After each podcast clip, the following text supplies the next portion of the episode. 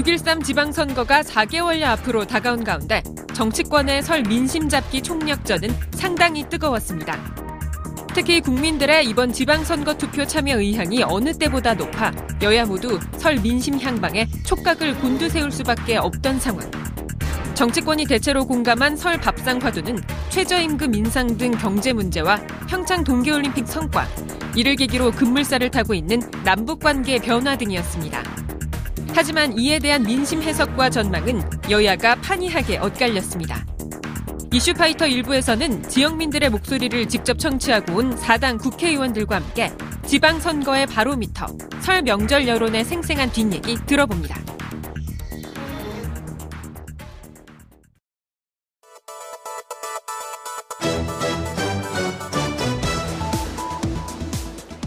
시청자 여러분 안녕하십니까 장윤선입니다. 설 연휴가 끝나고 처음으로 찾아뵙는 장윤선의 이슈 파이터. 나른한 오후 2시 오늘도 여러분들의 오후를 확실히 뒤집겠습니다. 지금까지 들어온 핫한 이슈를 중심으로 2월 19일 월요일 이슈 파이터 지금부터 출발합니다.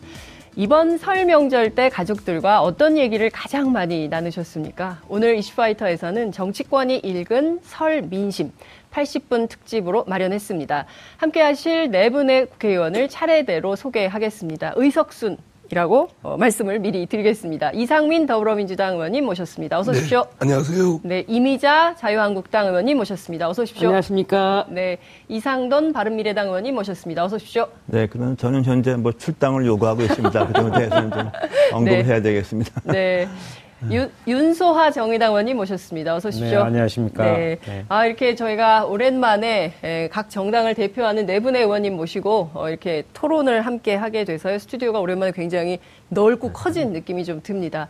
시청자 여러분들께서도 함께 하실 수 있습니다. 샵 5400으로 다양한 의견 문자로 보내주시기 바라고요. 지금 느끼고 있는 고민 그리고 걱정거리 질문 있으면 팍팍 쏴주시면 좋겠습니다. TBS 앱 열려 있고요. 유튜브, 페이스북 라이브 지금 현재 다 보실 수 있으십니다. 좋아요, 구독하기 팍팍 눌러주시기 바랍니다.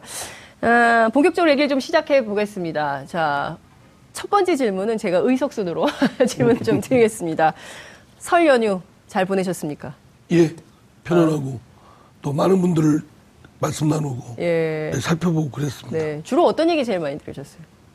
어, 우선 평창올림픽을 걱정들 많이 하셨는데 네. 어쨌든 남북 관계에 평화가 깃들 여지가 생겼고 음. 그런 훈훈한 모습들에 대해서 많이 안도를 하고 네. 또 한국 선수들이 여러 가지 같은 분발하는 모습들에 또 감동도 받고 네. 또 한국 선수뿐만 아니라 다른 나라 각국의 선수들의 그런 땀 흘린 그런 모습들을 보면서 또 많은 감동도 전해져 오는 것 같습니다. 음, 네. 예, 그래서 이러한 평화 분위기가 음. 한반도 평화로 이어지고 네. 또핵 어, 문제도 해결되고 네. 예. 알겠습니다. 의원님이 주로 그런 얘기를 하신 거 아닙니까? 시민들한테 들으신 게 아니고? 네, 그런 측면도 있습니다. 예, 이미자 의원님은 주로 어떤 얘기 들으셨어요? 예, 저는 음, 설날 아침에 이제 고향 좀 다녀왔고요. 예. 그러면서 이제 얘기를 두루두루. 고향이 어디세요? 경북 상주입니다. 경북 상주. 예. 예. 얘기 좀 이렇게 두루두루 들었는데 이제 제가 주로 듣는 얘기는 네. 아무래도 좀 듣고 싶은 얘기만 많이 듣겠죠. 예. 근데 지금 이제 문재인 정부 물론 이제 올림픽 관련돼서 대북 문제 여러 가지 이제 문제점들이 지금 대두되고 있고 외교 대북 문제, 음. 경제 민생 문제 여러 가지 이제 측면에서 좀 문제점들이 이 하나씩 둘씩 이제 나오다 보니까 야 한국당에 이제 기회가 온다. 어. 민심이 돌아오고 있다. 한국당 정신 차려라. 예. 그래서 제가 이제 이번 설 그 민심들을 대중가요로 한마디 딱 표현하면 네. 음, 더불어민주당은 아니 벌써 어, 벌써 이게 소통이 안 된단 말이야. 예. 그리고 이제 바른미래당 같은 경우에는 아리송해. 어제 한 말이 아리송하다. 어제 한 말이 뭐, 아리송하다. 한국당은 예. 미워도 다시 한번. 아. 저 그렇게 정리하도록 하겠습니다. 예. 야, 그, 저기, 제가 섭외할 때 우리 이미자 의원님께서 솔직하고 재밌는 게 장, 장점이다 하셨는데 아, 진짜 예. 그런 것 같은데요. 다음번엔 요세 곡을 노래를 한번 제가 부탁을 드릴게요. 아, 예. 네. 우리 이상도 의원님께서는 주로 어떤 얘기 들으셨습니까? 네, 저는 뭐 지역구 의원은 아니기 때문에 다만 제가 사는 지역에 네. 과거에 이제 국민의당에 저 같이 했던 뭐 지역위원장 뭐 등등 좀 몇 사람 만나게 됐죠. 아, 뭐 아무래도 자기 중심으로 생각을 하니까 네. 우리 뭐 두 큰 정당 와는 좀 달리 굉장히 좀 모두들 곤혹스러운 어, 고민을 많이 하고 있는 걸 제가 봤습니다. 그 무엇보다도 뭐 이번 추석에 평창 올림픽이 지금 성공리에 진행되고 있는 거 뭐 그것은 다행이라고 하지만 뭐 지금 우리 여의도 정치권이 폭풍 속에 있기 때문에 네. 그런 고민을 하는 것은 많이 들었습니다. 네, 그렇군요. 우리 윤서 의원님께서는 네. 저는 뭐 비례이기는 하지만 네. 뭐 지역구가 목포나 다름없고요. 그 전에 뭐 어, 뛰어나서 어, 이번에도 지역 활동을 위해서 내려가는데 아까 이제 말씀하신 대로 뭐 정치인들에게 민심이 어떠느냐 보면 정치인이 듣고 싶은 어, 민심만 전한다는 이야기가 아마 사실이 아닌가 이렇게 생각합니다. 음. 그럼에도 불구하고 아까 이렇게 자막에 나왔듯이 역시 거의 같은 것 같아요. 특히 어, 평창 올림픽을 통한 네. 평화의 분위기 그리고 우리 선수들의 그 선전 이런 부분을 통해서 어, 또 남북 대화에 대한 기대감 이런 것들도 상당히 높아지고 그 자막에 좀 빠진 게 있던데 어, 저는 봐보니까 최순실 형량 선고 문제하고요. 네. MB 문제는 여전히 음. 예, 민심의 한 중간에 뛰어나고 있다. 음. 이것도 한 가지 좀 전해드리고 싶습니다. 예. 네, 그렇군요. 자, 그러니까 전반적으로 보면 남북 관계 그리고 뭐 경제 문제 이슈에 대해서는 대체로 비슷한 생각들을 가지신 것 같은데요. 여론조사를 보면 이제 국정지지조사를 이제 매주 하게 되는데 정례조사로 어, 문재인 정부에 대한 지지율이 여전히 70%대를 예, 유지를 하고 있는데 이 조사에 대해서도 각 당이 해석하는 시각이 다 다르더라고요. 어느 분부터 하시겠습니까? 저부터 아무래도 바로 들이대시는군요. 예. 네. 이제 문재인 정부가 집권 초기니까요. 네. 이것이 뭐 전적으로 문재인 대통령과 지금 어, 정부 또는 여당인 더불어민주당에 대한 지도, 지지도다라고 생각은 안 합니다. 음. 다만 문재인 대통령이 내고는 또 문재인 정부가 내고는 국정 방향, 주요 국정 방향은 소위 적폐 청산을 통한 사회 정의를 바로 세우자 음. 또는 어, 평창 올림픽 등을 활용한 남북 관계의 호전 그리고 음. 한반도 평화 또 경제의 방향성과 또 내용 등에 대해서 국민들이 절대적인 어, 공감을 표시하고 있는 겁니다. 그리고 또 앞으로 그런 방향으로 잘해줄 것을 주문하고 있고 또 기대도 섞여 있는 것이고요. 그래서 저는 여기 이제 야당 의원님들 나오셨지만 야당에서는 그냥 문재인 정부를 어, 물건 들어줘서 거꾸로뜨리면 반사적 이익을 얻을 것이라는 그것은 여론조사에서 그렇지 않다는 걸 방증하고 있기 때문에 이러한 국정 방향에 협조적 좀 어, 모습으로 나오면 오히려 각 당의 지지도도 올라가지 않을까 네. 이런 생각입니다. 네. 그, 저는 우선 좀 불만이 네. 있는데 네. 70%가 넘는다는 그 네. 지지 관련돼 가지고 좀 제가 뭐 조사한 거에 의하면 이제 이거 리얼미터에서 하는 건데 지금 어 2월 두째 2주차에 한 건데 지금 문재인 대통령 지지가 63.1%입니다. 음. 지금 이제 과거에 비해서 좀 많이 빠지고 있고 앞으로도 저는 이거 좀 빠질 거라고 보는데 이게 최근 조사입니다. 예, KS와 예. 예. 2월 2월 2주차 이거는 이제 리얼미터 예. 조사한 예. 건데요. 물론 이제 그 빠졌으면 소망인 것 같아요. 표지 오차가 이제 95%고 신뢰 수준이 플러스 마이너스 25%인데요. 네. 70%라는 것은 제가 봐도 지금 말이 안 되죠. 그래서 한 63.1%가 맞는 것 같고 지금 여기서 이제 더 빠질 것 같습니다, 앞으로. 물론 희망 사항이기도 하고요. 근데 지금 문재인 대통령이 집권하실 때 지지층들이 네. 대부분 이제 2030 세대들이 많이 지지를 해줬고, 그 다음에 이제 예, 노동자들이 많이 지지를 했습니다. 근데 지금 이제 2030들이 점차 좀 북핵 문제 관련해서도 사실은 그 우리 옛날 속담에 보면은, 응? 곰이 제주 버리고 돈은 중국 사람이 가져간다는 말이 있듯이 네. 지금 우리 한국에서 강원 도민들이랑 모든 분들이 힘, 저기 어렵게 어렵게 하고 또 힘들게 강원도 평창에서 올림픽 준비를 하셨는데 네. 보이는 건 북한밖에 보이지가 않는 거고 그럼에도 불구하고 북핵은 지금 우리가 머리 위에 이고 있습니다. 음. 그런 과정 속에서 또 지금 그 정부가 음.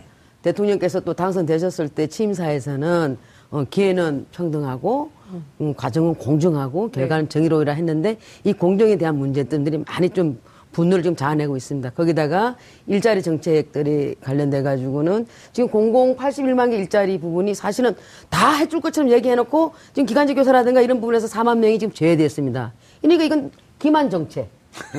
그다음에 이제 근로시간 단축 관련돼 갖고 50만 개 일자리를 만들겠다라고 했는데 50만 개가 어떻게 나온 숫자인지도 잘 모르고 있어요 지금 정부도 그런데다 야 여야 3당 간사 간에 합의한 내용도 이거 완전히 무시, 여당에서 무시하고 있다 보니까 이건 오락가락 일자리 정책.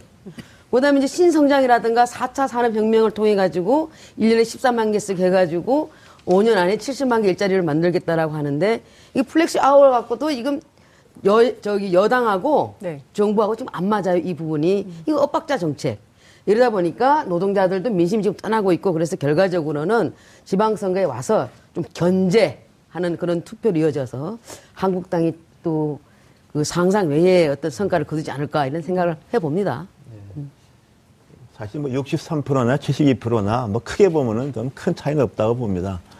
예. 크죠. 예, 그래도 뭐 제가 크게 보기엔 저는 더 중요한 문제는 예, 지금 어, 문재인 대통령이 높은 지지도가 사실상 그 야권 이른바 야당의 어떤 현상을 보여주는 거죠. 우리 과거 보면은 야당의 이른바 지도자, 말하자면 차기 권력이 될 수 있는 미래 권력의 가능성이 있는 지도자가 지금은 없는 상태가 지금 유지가 되고 있기 때문에 저는 그래서 문재인 대통령이 정부가 잘해서 높다기보다는 이런 형국이 저는 상당히 오래 가리라고 봅니다. 그래서 또 하나는 뭐 집권 초기보다는 부정평가가 많이 늘었는데 그것은 뭐 부정평가가 늘었다기보다 초기에는 부정평가를 답할 사람들이 아예 응답을 아, 안 했다가 지금 와서는 이제 좀 부정평가로 응답을 하는 뭐 이런 측면도 있습니다. 그러나 저러나 저는 뭐 어차피 대통령제가 한번 들어서면 5년 가는 거기 때문에 좀 이런 여러 가지 상황을 좀 잘 감안해서 어, 대통령과 뭐 집권 세력이 민심을 살피는 이런 정책을 좀 폈으면 합니다. 네. 예, 뭐 여론조사 기관마다의 프로테지를 놓고 어, 굳이 일희일비할 문제는 결코 아닌 것 같아요. 전체적으로 보면 어, 문재인 대통령에 대한 어, 지지도가 어, 낙 차의 이 폭이 그렇게 크지 않은 것 같습니다. 그래서 일정 정도의 그 지지세는 계속 유지하는 것으로 이렇게 보고요. 근데 거기서 좀 특기할 만한 것이 에, 아까 이제 이미자 의원님께서도 말씀하셨는데 거기에 대비해 보면 어, 딱 이 시점에 MB 정권 박근혜 대통령 이때는 24% 50대 후반이었다는 것도 한번 곁들여서 말씀드리고 싶고 여기서 중요한 항목이 하나가 어, MB에 대한 구속 찬성률이 70, 어, 4.7%가 됐다는 거예요. 그래서 저는 이 부분에 대해서는 정치 개혁을 계속 해야 된다라는 요구가 여전히 있고요. 또 하나는 정상회담 찬성률 같은 77%가 찬성률을 보였거든요. 이것은 남북 대화를 이 분위기를 계속 이어가라는 대단히 그 민심이 정확히 좀 반영되고 있다라는 점을 좀 우리 주의 깊게 볼 필요가 있고 여기에 따른 저는 정부 여당의 책임성도 있다고 봅니다. 그래서 정치 개혁과 남북 대화에 대한 보다 책임 있는 그런 것들을 지금 요구하고 있는 것도 동시에 살펴야 된다 이렇게 봅니다. 네. 지금 그 좌우 좌우 두, 두 분씩 앉아 계시는데요.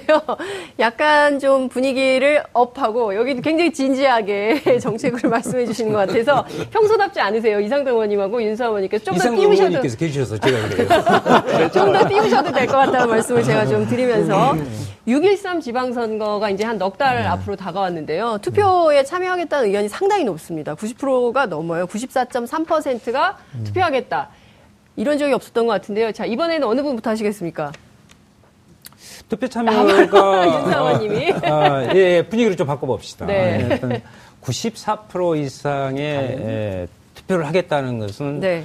어, 원래 이제 실투표율보단 그간에 보면 더 실투표율은 낮지만 보통 이 정도 뭐 많이 나오면 80% 정도 투표 의향을 나타내는데 94%그 중에서도 한번 유, 유심히 살펴보니까 20대 투표율이 94% 투표하겠다. 네. 부분들은 역시 그 촛불 그 시민혁명의 하나의 한 가운데 있었던 그 음. 청년들이 아직 정권 교체는 됐지만 정치 교체가 제대로 됐느냐 지금 현 정치 현실을 보면 거기에 대한 음, 요구 그래서 직접 참여로서의 이 정치를 바꿔 가야겠다라는 요구 그 다음에 또 하나는 민생에 있어서도 젊은 층의 특히 청년들의 일자리 문제라든가 이런 것들이 반영된 음, 적극적인 참여 의사의 결과가 아닌가 아, 이렇게 생각합니다. 네, 그러니까 촛불 혁명 이 아직까지도 지, 아, 방선거까지도 예. 영향을 미치는 것 같다 이런 말씀 주셨고요. 이상동 의원님 바로 이어서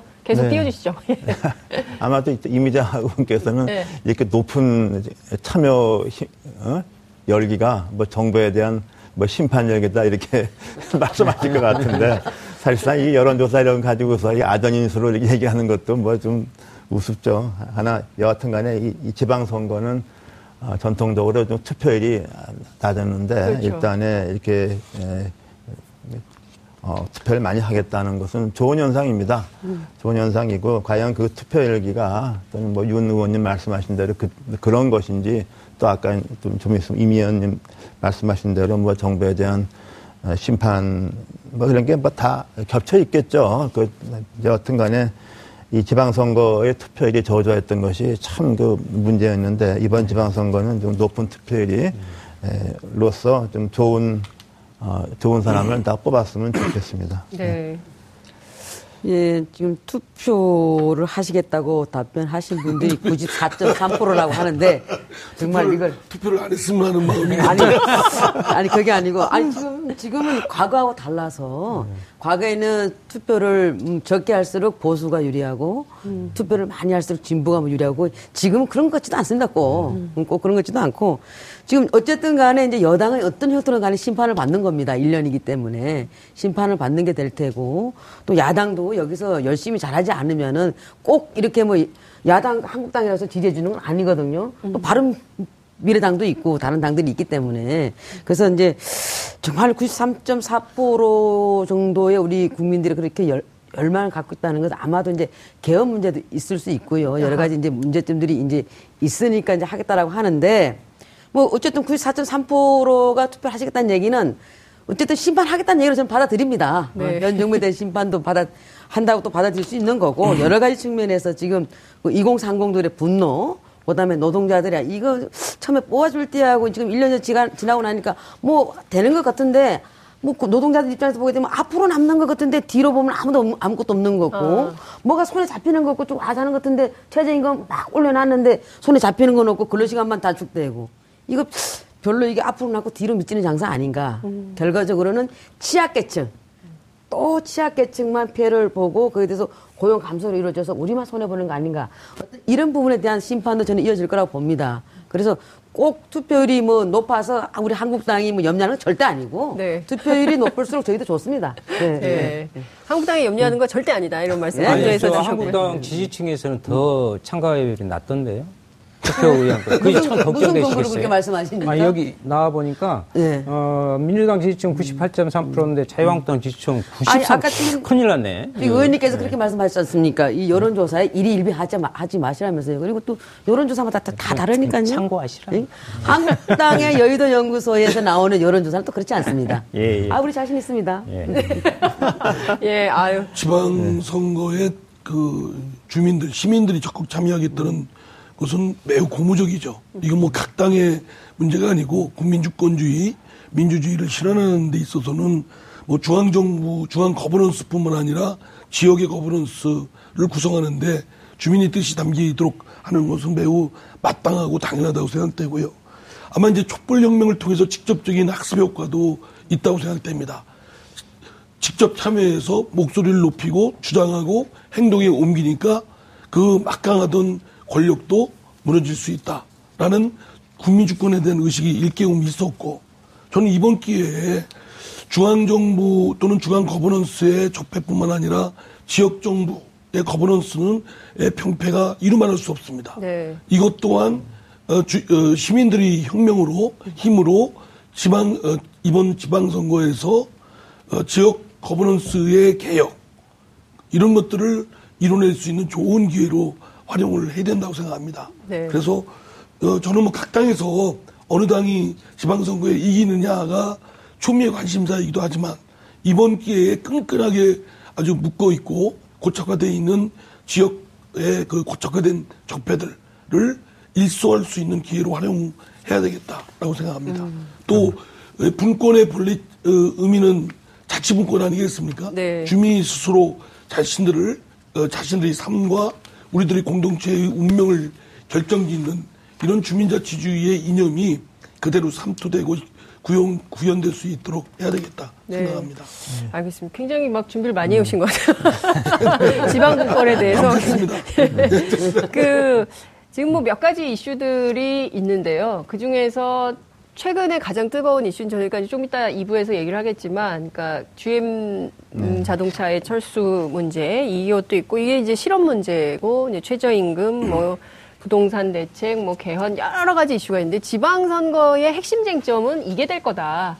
예. 그리고 또 하나 제가 여쭙고 싶은 것은 지방선거에서 이렇게 선거하면 항상 이렇게 영원함이 갈리는데 이번 선거는 어떻게 될까? 이것도 중요한 관전 포인트 네. 중에 하나입니다. 네, 이번 선거가 네. 이제 과거와 같은 이런 고식적인 네. 것이 다른 결과가 나오겠죠. 특히 광역 자치단체장은 아무래도 뭐 거대 정당이 유리하다고 봐야죠. 소선거가 한 명 뽑는 거기 때문에. 그러나 이제 단체, 그 기초단체장, 특히 네. 이제 광역 의원의 뭐 비례대표도 있지 않습니까? 네. 그 다음에 이제 소, 그 기초 의원 같은 경우에 이제 선거구제가 뭐세 명인데도 있고 한 경우에 아마도 그, 어, 양당 이외에 다른 정당 후보들이 아마 기초 의회에는 상당히 이번에 많이 진출을 아. 하지 않겠는가 저는 생각하고 있습니다. 네, 네. 그런 것이 좀, 어, 말하자면 지방정, 아까 말씀하신 대로, 말하자면 토착화된 뭐 지방 권력에 대한 신선한 어, 바람을 불어넣을 수 있지 않겠나 합니다. 그리고 제가 그 여론조사 이렇게 쭉 보니까 여기 여당, 야당 이렇게 썼는데 네. 이것을 그 답하는 사람들이 혹시 거꾸로 혼돈해서 답하는 경우도 있지 않을까 하는 이런 아. 생각이 들어요. 네, 네. 그, 그래서 여기서 안정적 국정운영 지역 발전을 위해서 여당 후보한테 투표해야 된다는 것에 대해서 뭐 꼭 이게 말은 과거에 그 우리 이미자 의원님 속해 계시는 그, 그 슬로건이잖아요. 그래서 난 이게 좀, 이, 이, 다, 이게 좀, 이런 게 좀 혼란스럽지 않은가, 이런 생각이 듭니다. 네. 네. 윤 의원님 아, 어떻게, 예. 네. 이미자 의원님 아, 하시겠어요? 네. 뭐, 아, 예, 예. 어, 저는 이제 이상민 의원님께서도 말씀하셨고 이상돈 의원님께서도 이번 지방선거의 부분은 어, 정의당에서 늘 청년과 어, 정치개혁, 특히 적폐청산, 나중에 또 이야기가 나올, 나올런지는 모르겠는데요. 이 부분에서 지역에 가보니까 실질적으로 그런 아까 민심 속에 한 부분이 있었습니다. 네. 이번 선거는 그 촛불의 부분이 지역으로 이어져야 된다. 지역 적폐를 청산해야 된다. 음. 아까 말씀하신 그 지역의 그 토와 아, 지방의 그 권력이 하나로 돼서 지역의 정치 발전에 건강한 관계가 되어 있지 않다. 이 부분을 내가 다시 재구성해야 된다는 요구가 많았고요. 또 하나는 정의당의 입장에서 정의당이 유일하게 지역 기반을 두지 않는 전국 정당 아니겠습니까? 그래서 우리는 어, 실제 이런 청년 세대들께 정치 교체가 지역에서부터 시작돼야 온전하게 네. 새로운 어, 정치 부분을 만들어낸다는 것을 호소하면서 거기에 대한 어, 지지를 만들어낼 그런 생각입니다. 네. 이번에 지역구도는 깨질 거라고 보십니까? 그러니까 영원함이 딱 갈려져서 어, 상당한 부분 좀 깨, 특히 예. 뭐 많이 예측하다시피 PK 지역에서는 뭐 상당히 좀 과거와는 다른 양상이 있을 것 같고 비록 당선자를 내기 어렵다 하더라도 과거 같으면은 뭐 대구의 구청장 후보 같으면은 지금 뭐 민주당에서는 후보를 찾기도 좀 어려웠다 그러는데 지금은 그 경합이 있다고 듣고 있습니다. 그것도 중요한 변화 같고요. 그리고 또 정의당 입장에서는 우리 지금 3당, 4당 이렇게 쪼개진 게 득이죠. 표가 부서지니까. 표가 부서지니까 정의당에. 그러니까 저는 정의당이 상당히 손자날이라고 생각하고 있습니다. 네. 알겠습니다. 두 분은 어떻게 보세요? 영호남 지역주의에 기반한 투표가 이번에 재현될까? 아니면 이번엔 그게 지역주의가 깨질까? 이거 하나 하고요. 또 하나는 핵심 쟁점이 뭐가 될까? 어, 떻게 보십니까? 이미재 의원님부터 하시죠. 이제 예. 아무래도 핵심 쟁점은 북핵 문제가 가장 큰 저는 핵심 쟁점이 되라고 봅니다. 이제 올림픽 끝나고 나서 남북 문제라든가 그다음에 그 북미 문제라든가 이제 여러 가지 이제 문제들이 그게 가장 큰 좀 핵심 쟁점이 되지 않을까 보고요. 그다음에 이제 구도로 봤을 때는 지금 이제 8대 9지 않습니까? 물론 이제 원희룡 의원이 저 원희룡, 원희룡 지사께서는 지금 어, 아직 우리 이제 입당하지 않았습니다만은 과거 그 선거 당시로 보면 이제 8대 9거든요. 음, 이쪽에 이제 그때 당시에 야당이 9고 그때 여당이 이제 8대 네. 9인데 이제 홍준표 대표께서는 6 플러스 알파를 지금 얘기하고 계십니다. 네. 근데 지금 사실 솔직히 말씀드리면 낙동강 벨트가 좀 많이 흔들리고 있죠. 어. 낙동강 벨트가 흔들리는 네. 사실인데 네.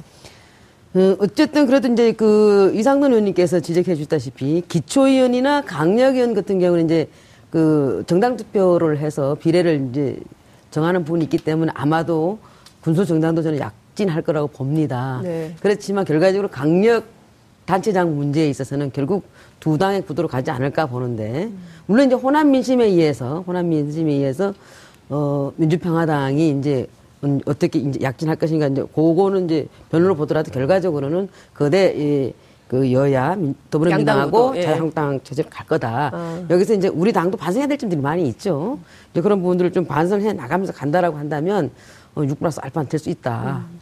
어떤 부분을 좀 반성해야 된다고 생각하세요? 자유 예, 지금 이제 저희가 그, 뭐 여러분들도 잘 아시다시피 이제 저희가, 어, 뭐 심판 받았지 않습니까? 네. 그래서 이제 정권도 내주고 그런 자, 과정 속에서 여러 가지 우여곡절에서 이제 새 집을 짓겠다라고 했을 때 새 집을 짓는 데 있어서 털을 닫고 문을 내고 이런 과정에서는 사공이 많으면 배가 산으로 갑니다. 그래서 이제 당 대표에게 모든 이제 그 힘을 몰아줬죠. 당 대표께서 알아서 할 수 있도록 이제 그 당은 당규도 교체하고 당 대표한테 힘을 몰아줘서 그래서 이제 다졌습니다. 다져놓고 이제는 조적도 필요하고 미장도 필요하고 목수도 필요하고 철근도 필요하고 다 같이 힘을 모아고 탁탁탁탁 싸가지고 이제 빨리빨리 집을 이제 만들어야 되는데 여기서 이제 그 힘을 모아야 될 이 단계에서 이 부분에서 여기서 또 다시 이 목수도 필요 없고 저, 기 뭐, 어, 뭐 미장도 필요 없고 그러면 석간에 누가 올립니까? 네. 그래서 이 부분에서 우리 당이 좀 똘똘 뭉치면 6 플러스 알파가 나올 수 있겠다. 네. 그래서 이것도 우리 내부적으로 좀 우리는 좀 반성해야 될 부분이 있다라는 아, 말씀을 드립니다. 내부의 결속에 문제가 좀 있다. 아니 내부 이제 결속 더 다지면 좋겠다. 네. 그런 말씀을 드립니다. 제가 볼 때는 뭐 홍준표 대표가 계셔가지고 기초공사 자체부터 좀 문제가 큰 것 같아요. 아, 제가 기초, 보기엔. 홍준표 대표가 기초공사 잘합니다. 아주 기초공사 뭐, 잘합니다. 저희 어. 그 더불어민주당으로서는 음, 음. 홍준표 대표가 아주 좀 반가워요. 아주 아픕니다. 좀 한 10년 좀 이렇게 당 대표로 있었으면 그 너무 그 너무 지나치신 거 아닙니까? 저, 저, 저, 지금 여기서 거 보셔야 되겠습니까? 10년 아니 그리고 이제 제 말씀 드릴게요. 아, 쟁, 이번 지방선거의 쟁점은 또 쟁점이 돼야 된다고 생각하는 건 지금 말씀드린 대로 여러 마, 말씀들이 있었듯이 지역사회의 고착화된 그 모순 구조, 적폐 이거를 일대 쇄신하는 네. 혁신하는 그런 계기로 돼야 되고 그런 이슈를 발굴해야 된다라고 음. 생각되고요. 또 하나는 지금 문재인 정부가 어, 정치 구조에서 보면 여소야대 매우 취약한 구조입니다. 집권 초기고 많은 어, 촛불혁명으로 통해서 민심이 요구한 그런 사항들이 많은데 이를 추진하려면 정치적 리더십이 굳건해야 되지 않겠습니까? 네. 노예 있는 환경은 취약하고 따라서 지방선거 때 아, 문재인 정부가 당초 국민들이 요구한 촛불 민심 사항을 잘 실행할 수 있도록 뒷받침해주는 계기가 되지 않을까 네. 생각합니다. 그 핵심 쟁점이 어떤 것이 될지는 좀 이따가 다시 또 얘기를 해보도록 하고요. 어쨌든 이제 지역 구도가 많이 깨질 거다라고 전망을 하시는 걸로 저희가 좀 이해를 하고 어, 자유한국당의 경우에는 지금 낙동강 벨트가 흔들리고 있는 게 사실이다 이런 말씀도 주셨습니다. 평창올림픽 얘기를 좀 해봐야 될 것 같아요. 아, 지금 저기 사실 네. 그 넘어가기 전에 네. 아니 그 저기 저기 그 의원님 사선 의원씩이나 되시면서 그 말을 하시면 어떻게 말씀 그렇게 하세요? 아니, 10년 했으면 좋겠다. 네? 10년. 아니 남은 당 대표한테 그렇게 막 대놓고 말씀 그렇게 하시면 어떡해? 아니, 이제 부실 공사를 아, 너무 정말. 많이 네? 하신다는 그런 말씀이시죠. 네. 아 지금 기초를 튼튼하게 잘 닦아놓으시다니까요. 부조자 성격으로서. 이건 우리 당 대표한테 무례한 거 아닙니까? 제가 말씀드리면요. 아, 저 홍준표 대표 그 지난번 대선에 큰일 한 겁니다. 아, 그, 그 인정해 줘야 돼요. 네. 그렇게. 말씀 그렇게 함부로 하시면 안 돼요. 네. 자, 지금, 어, 질문이 좀 하나 들어온 것 같은데요. 음. LWK0820님께서 이상민 의원님 대전시장 출마하시냐는 질문이 들어왔습니다. 예. 아이스 브레이킹 하고 싶습니다. 네, 아 하고 싶습니다. 네. 하고 싶습니다. 아, 하고 싶다. 얼굴이 빨개지셨어요 지금. 네. 지역 지역에서 어, 많이 쌓여 있는 것들이 네. 곳곳에 있거든요. 아. 인사 문제든 지역사회 끌어가는 것이든. 네. 한번 그, 기회를 주시면 좋겠습니다. 그래서. 지금 출마하신다는 얘기를 처음 하시는 것 같은데요. 네, 출마 선언은 안 했고요. 하고, 싶, 하고 싶다는 의지만 있습니다. 알겠습니다. 네, 여기서 평창 이 대목에서 네. 저기 그 지역 적폐를 말씀을 이제 막 하시거든요. 네. 지역 적폐, 지역 적폐 말씀하시는데 지금 민주당 그 소속 그 단체장들이 더 많습니다. 음. 그래서 그 지역 적폐는 또 똑같이 있던 거예요. 우리한테만 그 적폐 적폐 하지 마시고. 그렇죠. 네, 그 지역 적폐라는 것은 특정 정당뿐만이 아니라 그렇죠. 우리 그 지역의 지방자치의 원취지가 음. 아, 정치권들의 자기들의 그렇습니다. 이해관계에 의해서 너무 고착화되고 맞습니다. 그로 인해서 지역 주민들에게 음. 진짜 그 민생에 올바른 답을 내용을 놓고 잊지 못한 켜켜이 쌓은 저는 그것이 또한 적폐라고 보는 거예요. 사회적 적폐입니다. 맞습니다. 그, 예, 예, 예. 네. 음. 동의하시니까 넘어가도 되겠죠. 아니 그러니까 그게 예. 지역 적폐 적폐하면 마치 한국당 적폐가 아니고 예. 지역 적폐 아니 한국당만 응? 적폐라고 한 적은 없기 때문에요. 지방 정부 자체가 예, 예, 새로운 도전 이런 게 필요하다는 취지고 지금 32분 53초 지나고 있어서 평창 올림픽 얘기를 좀 해야 될 것 같습니다. 어, 이제 이번 주 일요일이 폐막식입니다, 벌써. 이방카 가 오죠. 그래서 어, 또한 번의 큰 의전이 있을 걸로 보이는데요. 어쨌든 지금 핵심은 앞서 이제 의원님 말씀 주신 대로 비핵화 문제, 그리고 남북 정상회담 문제, 한반도 평화 안정, 뭐 이렇게 좀 되는 것 같습니다.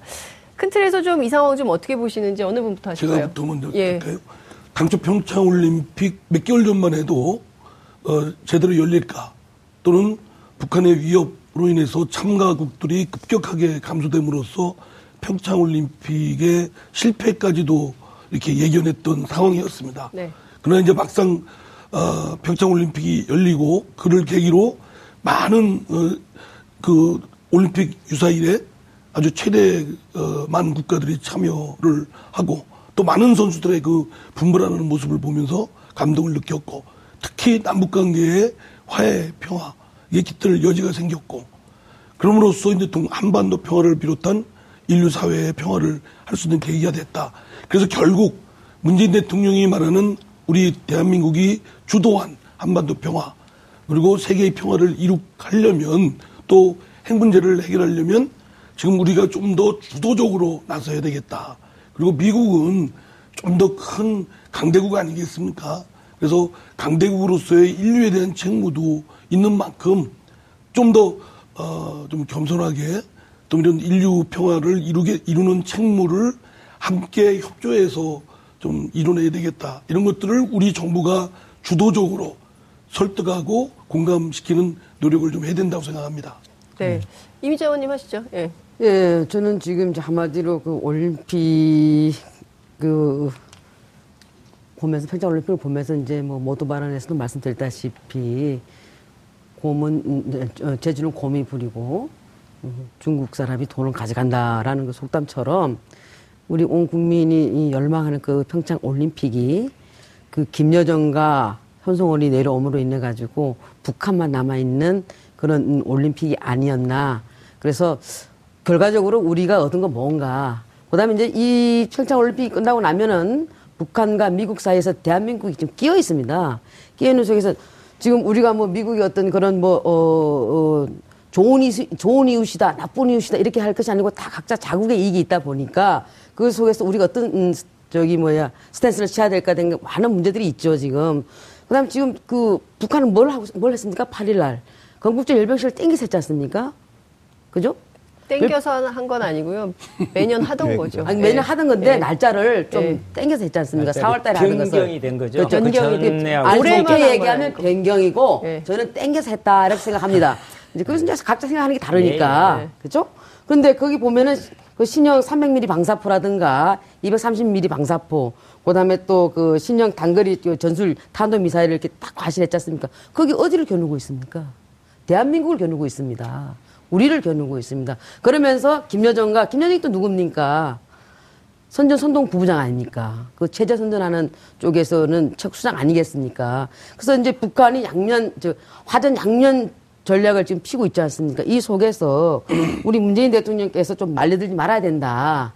그래서 어떻게 보게 되면 지금 뭐 정상회담 하자라는 그 카드를 갖고 왔는데 그게 뭐 그쪽에 북한의 김정은이야 그걸 쓰고 싶겠지만은 그게 정말 우리 대한민국 국민들의 어떤 그 국민적 합의도 이루어지는 부분도 있겠지만은 대통령께서도 그렇게 말씀하셨어요. 우물에서 숭령 장령 격이라고 말씀하셨는데 그건 잘 판단했다고 생각하고요. 네. 그런데 지금까지 계속 또 숭령을 찾자고 했던 건 문재인 대통령이었는데 그나마 지금은 좀딱좀 정신을 좀 중심 잡으신 것 같아서 다행이다라는 생각하는데 우리에게 총을 겨누고 있는데 우리가 칼 갖고 싸운다고 되겠습니까?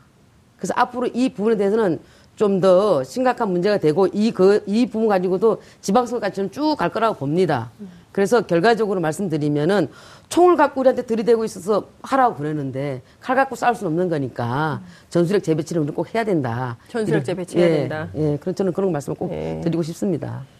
의원님 네. 말씀 주시죠. 저 물론 저 이미자 의원님 걱정하시는 것도 뭐 충분히 다 이해할 수 있습니다. 그러나 과거 이제 다른 역사를 볼 것 같으면은 특히 80년대 그 로나ल्드 레이간 대통령 당시에 미소 간 긴장이라는 것은 뭐 3차 대전이 일어날 것 같은 위기를 느꼈어요. 그리고 계속 미국 행정부가 대수와 강경책을 했지만은 그러나 그 임기 말기에 아, 그 핵무장 그 중거리 포괄적 핵 폐기 그 협정을 체결했지 않았습니까? 그래서 보면은 항상 좀 이게 좀 한번 이렇게 대립되다가 어떤 임계점을 넘게 되면은 또다시 대화를 하고 이런 걸가 뭐 국제 관계에서는 좀 늘 그래 왔습니다.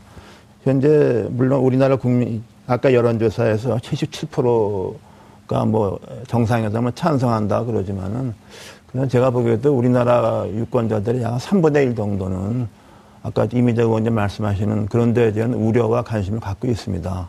그래서 어, 대통령은 자기 지지하는 사람만의 대통령이 아니지 않습니까? 그런 걱정하는 국민들의 이런 것도 좀 헤아려야 되고 또 하나는 정상회담이 그 자체가 무슨 그 의미가 있습니까? 뭔가 그래도 가져오는 게 있어야죠. 그래서 어, 선뜻 정상회담에 응해서 소득이 없이 또는 오히려 더 악화되는 거 되면은 그 굉장한 역풍이 불 겁니다. 아마도 문재인 대통령도 아마 그런 것을 고려해서 뭐 이렇게 급해서는 안 된다. 뭐 이런 이런 언급을 이런 말씀하신 것 같습니다. 그래서 또 이런 여러 가지 좀 고려해서 이렇게 신중하게 접근해야 되고 다만 또 뭐 비핵화하기 전까지는 남북 대화가 없다. 그것은 좀 그건 또 지나친 얘기입니다.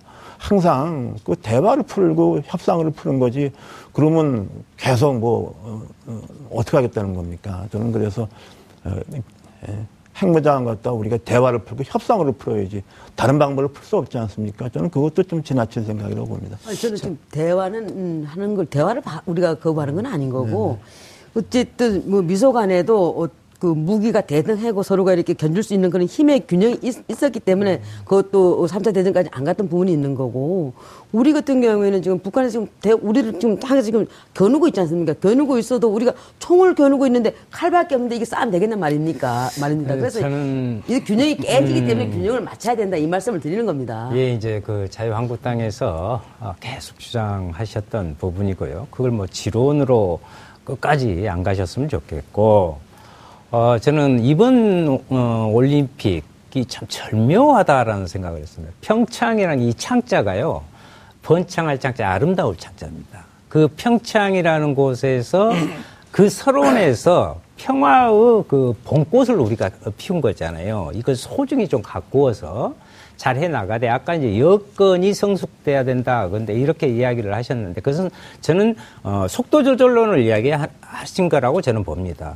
우리는 전략적 측면에서는 정상회담에 대한 속도 조절을로는 분명히 필요합니다. 그런데 거기에 원칙이 있습니다. 이것은 절대 전쟁을 네. 반대하고 평화를 만들어 간다는 그 대전제 하에서 남북 정상회담 전에도 이미 합의해 놓은 게 있잖아요. 네. 군사 당국 회담, 고위급 회담 네. 이러한 부분들을 해내면서 그 여건을 만들어 조성되기를 기다리는 게 아니라 우리들 스스로 주도적으로 그 여건을 만들어가는 것이 우리가 할 일이 아닌가 이렇게 생각합니다. 네. 예, 저도 자, 의원님 말... 죄송한데요. 저희가 예. 말씀을 계속 들어야 되는데 1부를 좀 마무리하고 2부에서 말씀을 좀 들어야 될 것 같습니다. 아, 장윤선의 이슈파이터에서는 여러분들의 소중한 의견을 받고 있습니다. 샵 5400으로 문자 보내주시고요. TBS 앱으로 주제에 맞는 다양한 의견, 질문 보내주시기 바랍니다. 100원의 정보 이용료가 부과됩니다. 여러분들께서는 지금 생방송으로 진행되는 장윤선의 이슈파이터와 함께하고 계십니다. 오늘 방송 좋았나요? 방송에 대한 응원 이렇게 표현해주세요. 다운로드하기, 댓글 달기, 구독하기, 하트 주기. 더 좋은 방송을 위해 응원해주세요. 그리고 2부도 함께해주세요.